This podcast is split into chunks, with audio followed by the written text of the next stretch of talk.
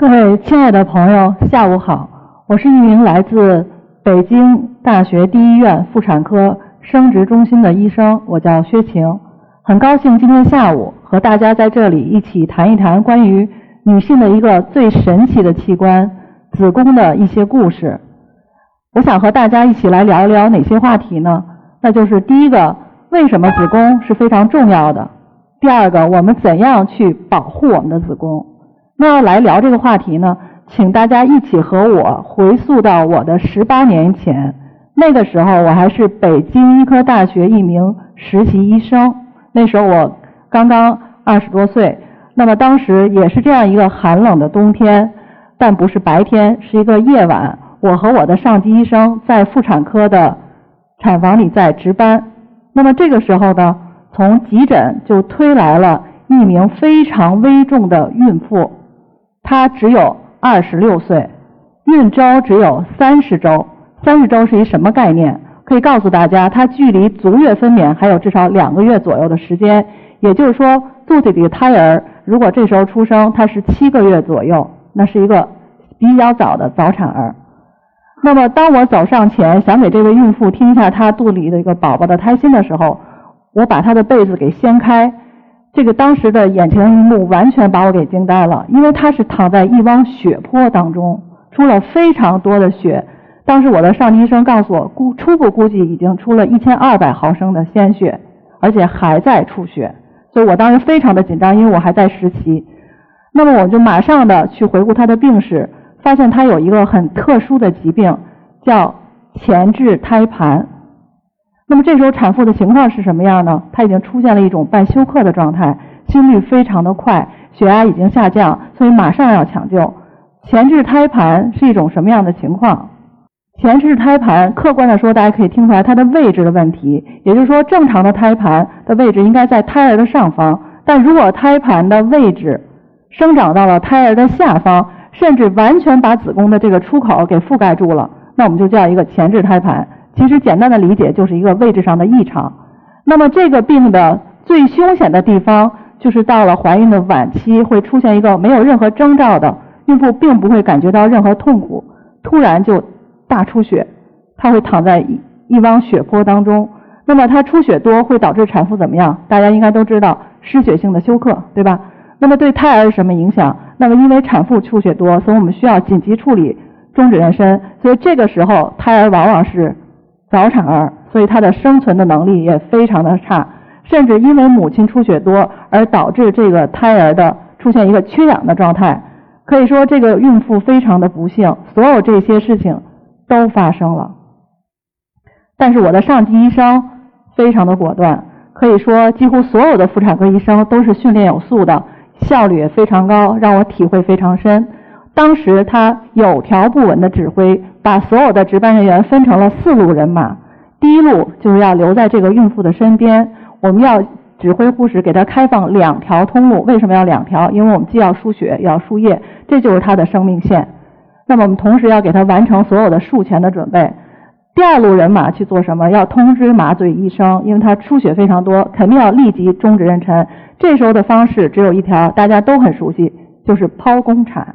所以我们需要麻醉。这个时候我不可能等我到了手术室麻醉师再出现，而是麻醉师这时候你要在手术室里做好所有的准备，准备好所有的抢救药品和麻醉药品，所有的仪器都要打开，在手术室原地待命，等待我们和病人的出现。那么第三路人马就是要输血，所以我们要紧急的联系血库，要调大量的血液。它出了一千多毫升，我们就要给它至少再输回一千多毫升。大家知道一千多毫升血是一什么概念吗？我们人体总共有多少毫升血呢？三毫升、十毫升、五千毫升、八千毫升，我们大概是五千毫升的血，整个人体的血也是五千毫升在循环。所以这个人他已经失血一千二百毫升，是个什么概念？已经四分之一没有了，再出血命就没有了。如果到一下出了两千、三千毫升，所以我们需要马上的给他，在做手术止血的前提下，我们要马上给他输血。那么第四条也是很重要的，我们第四路人马去联系新生儿科的医生。我们这个孩子不可能像正常的足月分娩的孩子一样，出生之后在妈妈的身边，我们需要新生儿的医生也提前赶到手术室，做好一切的抢救准备，因为她除了是一个早产儿，她已经出现了缺氧的状态，雪上加霜，所以出生之后吉凶未卜，也需要抢救，效率是非常高的。可以说我印象中我们是在十分钟左右完成了所有的工作，一路小跑把这个病人送进了手术室。麻醉师的麻醉是非常到位的，在他们麻醉好了之后，手术医生的技术也非常高超，用了仅仅五分钟的时间就把胎儿给娩出了。娩出之后，胎儿新生儿他现在叫他已经有了呼吸了啊，有微弱的哭声，我们心里感觉这个石头落地了一半。但是母亲的情况并没有我们想象中的好转，她仍然在出血。为什么？因为她的胎盘生长的位置是异常的，本身就容易引起一个产前甚至分娩后的一个继续出血。可以说这个时候她出血已经到了两千毫升，如果从医生安全的角度，那我们一个最好的办法怎么办？为了救她的命，把这个出血源子宫给她切掉。但是医生舍不得，为什么？她只有二十六岁，那么她这个唯一的宝宝还是个早产儿，未来还不可知，我们不可能这么轻易的去剥夺她未来一个做母亲的权利。因为我们知道女性一旦丧失了子宫，她不再可能生育自己的宝宝。所以当时台上上级医生想了很多的办法，用手术缝扎的方法去止血，用止血药，甚至用各种的收缩子宫的药物。不幸中的万幸，最后这个子宫我们还是保住了，母亲转危为安。那么这个早产儿也转到了儿科，在经了经历了一个月左右的治疗之后，也母子团圆一起回家了。那么呢，经过了一场这个可以说是惊心动魄的战斗之后呢，也把我这个当时一个青春美少女骗到了妇产科的这个大门里，我就成了一名妇产科医生，一直工作到今天。可以说我是一名土生土长的北医人，我除了有两年去美国的西北大学学习，我一直在北医。可以说我呃，古代的人经常说是十年寒窗苦，我如果我算上我读博士期间二十二年，到现在我加起来已经很多年了，因为我又工作了十八年。但是我的感觉现在还是痛并快乐着。但当时我也想到了一个问题，为什么就他有前置胎盘？因为我们知道大多数人生孩子相对还是一件高兴的事情，对吧？总体来说是比较安全和顺利的。那么我的上级医生告诉我，这个人他做了三次的人工流产，那么多次的这种人工流产包括其他的刮宫的这种操作，本身就是导致胎盘位置异常，也就是前置胎盘的罪魁祸首之一，而且是最常见的原因。 OK， 当时我脑子里就有个印象，子宫伤不起，不要随便去刮宫。那么随着我进入了妇产科，成名一位医生，那我就更加近距离的去了解了这个子宫是一个什么样的独特的器官。我们来看一下子宫。那么女性的子宫呢，是在我们整个这个盆腔的最低处，它的大小非常小，大家可以举起你的右手或者左手，就跟你的拳头是一样大的，在正常状态下非常的小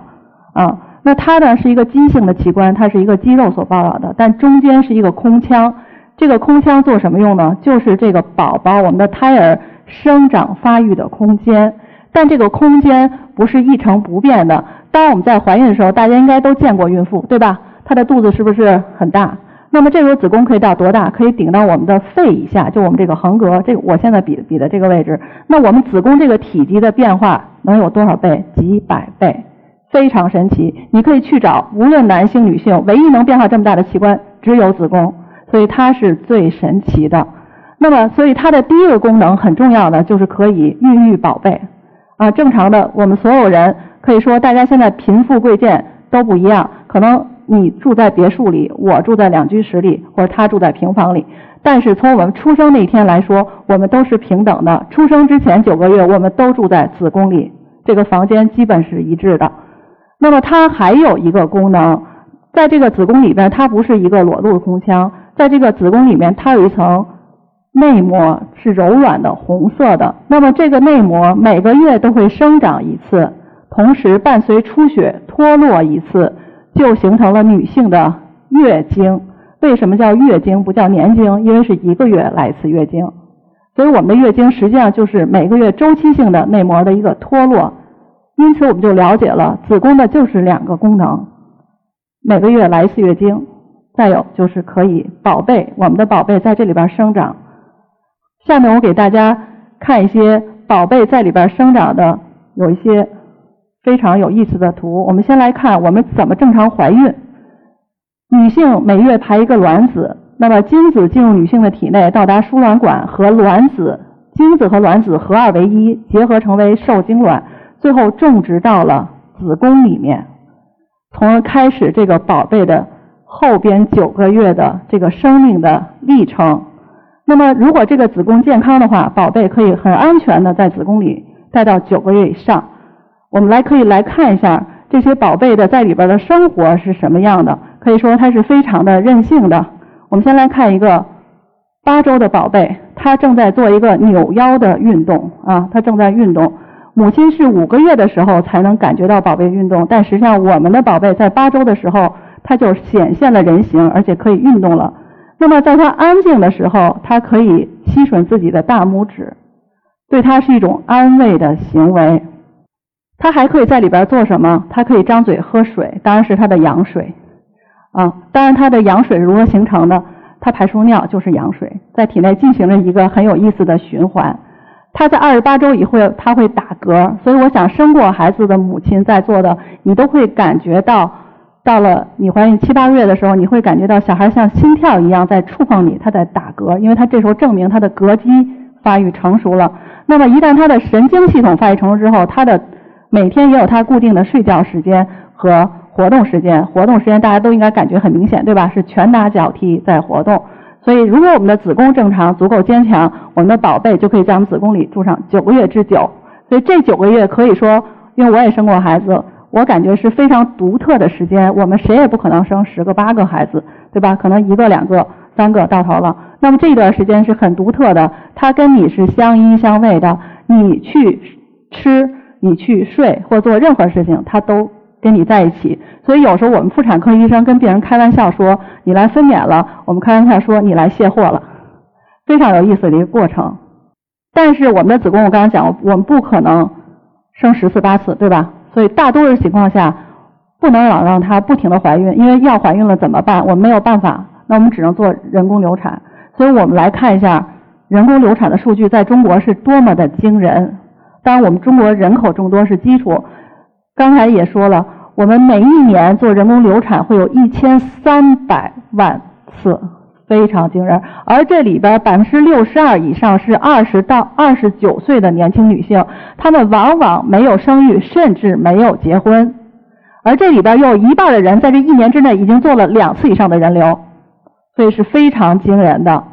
这些人为什么会去做人流？一定是没有好好的避孕，没有科学的避孕。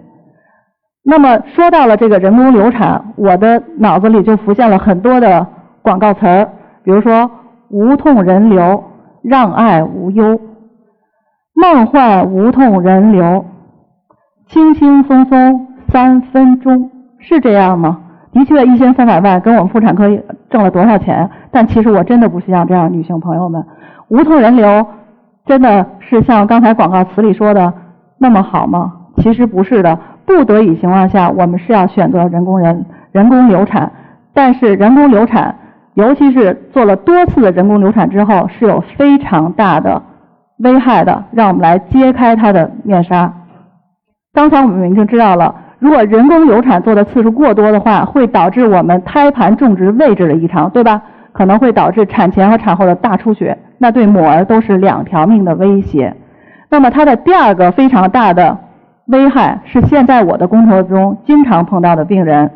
他会出现一个输卵管性的不孕。那也就是说你多次的手术的操作，盆腔的操作，那么会导致他可能会原发或者继发一个盆腔的感染，从而导致女性的输卵管不通。那么不通了之后，我们刚才看了前面的短片，精子和卵子在你的体内还能相遇吗？不能。所以这些病人很无奈，只能来到我们的不孕门诊。他们有多少人都想买后悔药，在跟我说如果当年我没有做那个人流，我的孩子现在可能已经三岁了、五岁了，甚至十岁了。但是很可惜没有后悔药。所以他们就需要求助什么样的方法，做手术或者来找我做试管婴儿，才能帮助她怀孕。那么它的第三个危害，我们知道人工流产的操作，刚才我可以再给大家重复一下，它是实际上用一种机械的方法，比如说是负压的吸引，或者说用一个刮石的一个搔刮，它除了把胚胎要刮出来，同时会把我们正常的内膜也会刮出来，因为这是无法区分的，它必然会一起刮出来。那如果反反复复的这种操作，多次的操作下去，那么就可能会损害我们的子宫，主要是它表面宫腔里的内层内膜，导致宫腔发生一个瘢痕化的变化，我们称之为宫腔粘连。宫腔粘连可以这样说，它的本质是什么？内膜是一个柔软的组织，它每个月都可以生长，都有再生能力，那么再一脱落伴随出血就是月经，但是一旦多次的损害以后，这个内膜就会发生为纤维化，或者说大家可以看到的这种瘢痕变硬。那么如果内膜的面积里边更大部分是这种瘢痕化或者纤维化之后，女性会表现为什么？第一个，她的感觉就是我的月经量少了，明显的少了，或者是甚至不来月经了，因为为什么？她的内膜通通被破坏了，都瘢痕化了。可以说数据统计，大于等于三次以上的人工流产的患者就会有 百分之三十 的人发生宫腔粘连。那么宫腔粘连这个人群里边有 百分之七十 左右的人是继发于人工流产之后，所以这个危害还是非常大的。我们可以来形象的看一下宫腔粘连了是什么样，大家可以看一下左手的图，这是我们用一个现在没几乎没有创伤的一种镜子，叫宫腔镜进入子宫，因为我们知道子宫里是有一腔隙的，你可以看到这个时候内膜是红色的，柔软柔软是感觉不到，但它是红色的啊，是清晰的，整个这个视野是非常空旷的，就是它的宫腔是有一定的体积和面积的。但是再看一下右侧那张图，这就是发生了一个宫腔粘连之后的一个子宫的腔隙。那么我们可以看到，我看不到一个红色的内膜的表现，而且宫腔变小了，几乎完全被这种白色的瘢痕化的组织、纤维化组织所代替，这就是宫腔粘连。所以它的对比是非常的鲜明的。发生宫腔粘连之后，有些患者还是比较幸运可以治疗的。那比如说我的一个病人，我们的故事二的主人公，那么他是三十五岁，结婚十一年了，他曾经做过一次四个月的中期的引产，还有一个早孕期的人工流产，之后呢就有试孕了四年都怀不上，所以他求助于试管婴儿技术，在外面做过失败了，没有成功。那么来到我们医院之后呢，进行了一个全面的检查，我怀疑他的内膜非常薄，有宫腔粘连的问题，所以就让他去做了这个手术。因为宫腔粘连如果想解决，只有通过手术，没有轻轻松松的几颗药吃下去就 OK 了，但是不是这样，你要去做手术。这个手术甚至往往不是做一次，他做了一二三次宫腔镜的手术，直到最后一次才彻底把所有粘连都分开了。那么分开之后，我们就立即给他再次进行了试管婴儿技术，把胚胎放到了他的子宫里，因为这时候子宫内膜得到了一定的修复，他很幸运怀孕了。那么他的孩子现在已经一岁多了，是个男孩。所以从这个故事我们可以看到，他虽然历尽了千辛万苦，但是他还是非常幸运的，他怀孕了。可是大家知道吗？有一些宫腔粘连就没有那么幸运了，因为宫腔粘连也有轻度和重度之分。如果是个重度的宫腔粘连，比如说所有的内膜或者几乎所有的内膜完全被这个粘连所占据了，那么即使我们通过手术的方法把这个粘连去除，那么这个粘连下面我们能看到正常内膜吗？没有了，没有正常的土壤可以供这个胚胎再去生长了。所以这个故事三的主人公就非常的悲惨，他三十八岁，三年不孕，做过两次人工流产，还有一次宫外孕。那么他也做了多次的试管婴儿技术，可以说每次我们都能够 给, 给他造成很好的胚胎，很优质的胚胎，但是放进去总是怀不了，也尝试了很多次的宫腔粘连的分离的手术。可以说文献上报道最多的宫腔粘连分离手术做过十五次之多，也没有成功。那么这个人最终或者说到现在还是没有怀孕，因为非常的遗憾。她只欠东风，就差内膜，其他胚胎都很好，就差这一点，但是就差这一步，她不可能当一个妈妈，所以这是一个非常让人遗憾的故事。所以可以，我今天可以说给大家带来了第一个惊心动魄的故事，然后历尽千辛万苦成功的故事，还有这个让人非常叹息非常可惜的这一个故事。那么这些故事告诉我什么？子宫是非常脆弱的，大家要去好好的保护它，尽量避免少去做或者尽量不去做人工流产。那么最好的保护它的方式是什么？大家可能都知道，那就避孕呗，好好避孕吧。 OK， 避孕也有很多方式，对吧？我们先来看一个，这个大家都是最熟悉的，而且是最经济实惠的，随处可得的，你去酒店也会可以提供免费的避孕套。但是避孕套的问题，可以说如果我们正确使用，它的避孕效果还是可以的，能达到多少？ 百分之九十八 的成功率，就是 百分之二 的失败率。但是大量的调查已经显示了，绝大多数人不会正确的，或者说不能，他知道但也不能正确的使用避孕套。怎么正确的使用避孕套？第一，每次使用之前你要检查它是不是会漏，因为它是一个橡胶的，对吧？它可能会破。就像我的有一个同事，她两次怀孕都是都跟我说，我全程使用了避孕套，但是怀孕了，甚至差点引发家庭危机。那我想她的避孕套一定是破了。那么再有，你是否能够坚持全程使用，从一开始到结束都要使用避孕套，这样才能保证这种避孕方式的有效性。但是很可惜，大多数人都做不到，所以避孕套真正的它的有效率或者它的保护不不怀孕的成功率有多少？只有 百分之八十五， 它不属于高效的。我们再来看第二种，在中国非常常见，那么就是宫内节育器，俗称为我们说的上环手术，对吧？那么这个环呢，它可以放到女性的子宫里面，它的成分可以说目前分成了两大类，一种是含铜，也就是一种金属的环，还有一种是含有孕激素的环，我们叫高效激素环。那么这两种，尤其是激素类的环，它的避孕效果都非常好，能达到多少？ 百分之九十九， 甚至是 百分之九十九点九， 很高，而且它能持续使用五到十年之久。但是一般来说，建议是已婚或者已育的女性去推荐使用它，而且它要经历一个很小的手术，要把环上到子宫里面，那么当它失效了之后，要把它取出来。第三种就叫短效的口服避孕药，不是大家想象的我一个月打一针吃一片就 OK 的那种避孕方式，那是大剂量的，现在不推荐。现在推荐的是短效的口服的，所以它是几乎要天天服用的一个很小的药片，从你月经期开始，每天一片，连续服用一盒就是二十一天，停药之后，等它来来了月经，我们再开始吃下一个周期。它的效果也是非常好的，能也能达到 百分之九十九点九， 而且它的激素含量现在做的是非常低的，所以对女性的影响并不是很大。但是大家来看一组数据，这就是各国的使用口服短效避孕药的一个使用率，你可以看一下中国是多少，千分之七。那你再看看这些发达国家，法国、德国、英国、芬兰，它的使用率能到 百分之三十到百分之四十， 也就是说三分之一以上的女性都在使用口服避孕药，她们认识到了它的安全性。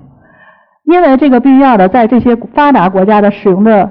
推广的比较普及，所以他们可以看一下人工流产率是多少，只有 百分之七到百分之十二。但是咱们再看看中国的人工流产率是多少，因为使用的概率只有千分之七，所以导致我们的流产率达到了 百分之二十六 之高。可以说我们是人口大国，我们也是人流大国。那么为什么中国的使用会这么低呢？那是因为大家有一二三四五条误区，认为避孕药有如此之多的不好，这个不好，那个不好，所以我想来简单的解释一下。那么大家最容易产生的误区之一，它会让我长体重，让我变得不美，我会变得胖。其实不是这样的，很多的大宗的数据都在显示避孕药本身没有增加体重的这么一个副作用。那么第二个大家最担心的，它是激素会让我得癌，对吧？那么恰恰相反，注意我这个用词，恰恰相反。那么它对乳腺癌没有增加乳腺癌发生率的作用，同时对女性的子宫内膜癌和卵巢癌是有很显著的降低发病率的作用，这是大宗文献已经确认了。那么第三个，大家还会有误区，那我是想怀孕的，我很年轻，我停了这个药，它是激素，我是不是得等半年以上才能怀啊？这就是大错特错，注意我的词，大错特错。为什么？因为避孕药停药之后下一个月就可以怀孕，停药之后来月经马上可以怀孕，甚至我可以这样说，在我们生殖中心有一种比较特殊的疾病叫多囊卵巢综合症，这个病的特点表现为肥胖，导致它的激素紊乱，激素紊乱之后导致它每个月都不可能像正常人一样有一个卵泡去生长发生排卵，所以因为它不能排卵，所以它不能够怀孕，因为它不能排卵，所以它不会来下一次月经，所以它表现为闭经。所以这些人的治疗怎么办？我们都是让他吃口服避孕药，当然我跟他会明确的说，我吃这个药不是为了给你避孕，他来找我一定是为了想怀孕，但是我只有通过这个避孕药来帮助你把你体内紊乱的激素调到正常。一般我们会用两到三个月左右就会把他体内的紊乱的激素调到一个正常水平。呃，我很感谢大家和我一起分享了子宫的故事，我想和在座的每一位朋友说，无痛人流并不轻松，高效避孕才是王道。遭遇不孕不要惊慌，科学助孕来帮你忙。那么我也想借这个机会，也很感谢 Health Talk 和大家在这里见面，因为平时我一直是一名医生，我也想和我的患者说一些我的肺腑之言。那么从我读书的这么多年，包括从医的这么多年，当我坐在诊室里，我看着你们在我的帮助下从不孕变成一个一对怀孕的夫妇，甚至生下了可爱的宝宝，那就是我一生中最幸福和快乐的时光。我想说，你若相托，我必不渝，患难与共。谢谢大家。